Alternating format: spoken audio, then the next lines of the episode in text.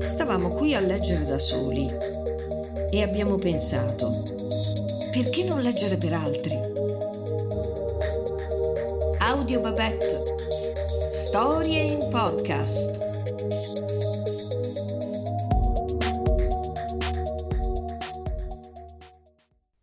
Scendo dal tram alla solita fermata e mi sento chiamare da dietro.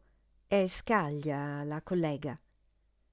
Un ciao e partiamo entrambe decise verso la scuola.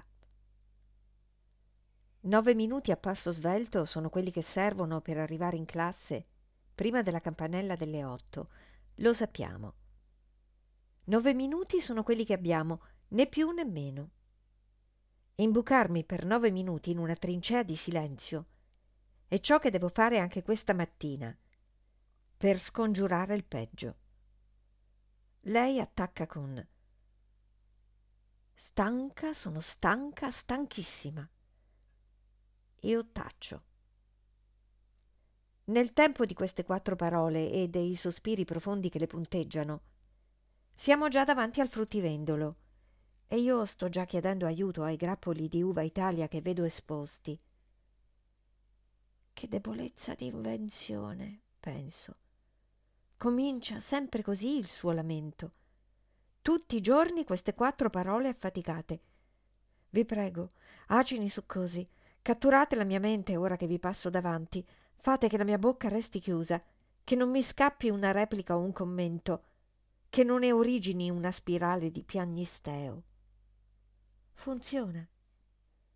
Gli acini italici stornano la mia attenzione e ancora taccio. Nel frattempo siamo già all'angolo della via pedonale da prendere sulla destra. È il momento di abbandonare il marciapiede asfaltato e trovarsi sotto i piedi un acciottolato irregolare, intervallato da percorsi di pietra a lastre. Scaglia che ha i tacchi. Si piazza sulla striscia di pietre piatte e prosegue marcia e lamentazione. Io procedo al suo fianco sui sassi tondi, per fortuna con scarpe da ginnastica. È passata a illustrare i motivi dell'astenia. Parla di gite scolastiche, una circolare appena arrivata, colleghi che sollecitano moduli, riunioni da organizzare, mail da evadere che non mancano mai. In questo tratto di strada fruttivendoli non ce ne sono, né vetrine di merci di altro genere. Che cosa adesso verrà in mio aiuto? Devo restare muta e tenere gli occhi bassi, concentrarmi esclusivamente su dove appoggiare i piedi tra quei ciottoli annegati. Metto in tensione i muscoli delle caviglie, mantengo il pensiero terra a terra, letteralmente tra sassi, suole e tendini d'Achille. Però qualche certo e qualche eh già mi scappano e non c'è niente da fare.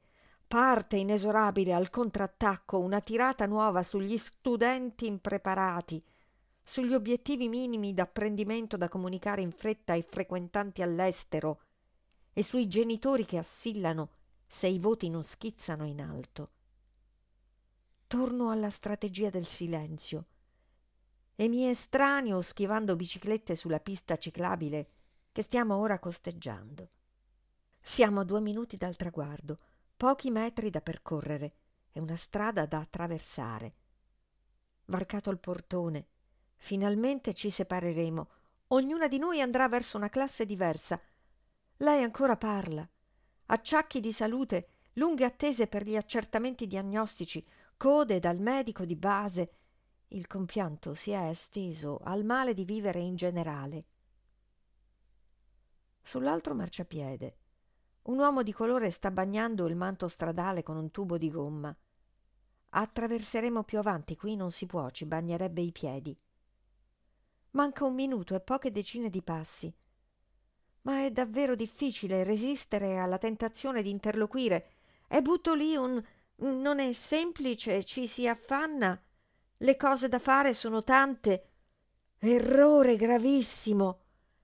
Lei torna all'incipit, ma con inattesa energia, con insopportabile furore. Sono stanca, stanca, stanchissima. Il cerchio si chiude, l'alfa e l'omega. Il gatto si allunga e afferra la sua coda, mentre il semaforo scatta e il furgone di un corriere postale è già in marcia e vola. Io non lo vedo arrivare attraverso di slancio, sopra pensiero. La strategia del silenzio chiede, assorbe tutta la mia cura, ingrippa i riflessi di autoconservazione. Perché non fiuto il pericolo? Dove sei finito, istinto animale? Un tonfo cupo piega la linea del tempo, vincide a sbalzo uno scalino con un prima e un dopo, scaglia di nuovo da dietro a voce alta chiama, ma l'uomo che bagna la strada ha già gettato a terra il tubo ed è già corso accanto al corpo investito, buttato sull'asfalto, prono. Le scarpe da ginnastica scalzate, volate chissà dove. C'è in quello scalino del tempo l'irreversibilità dell'impatto, l'impossibilità di tornare indietro, l'ineluttabilità della fine. Ed è un vero peccato per la coscienza che si è appena spenta, perché l'acqua scorre cristallina fuori dal tubo. Ragazzi arrivano in bici. La campanella suona e il cielo è azzurro come mai.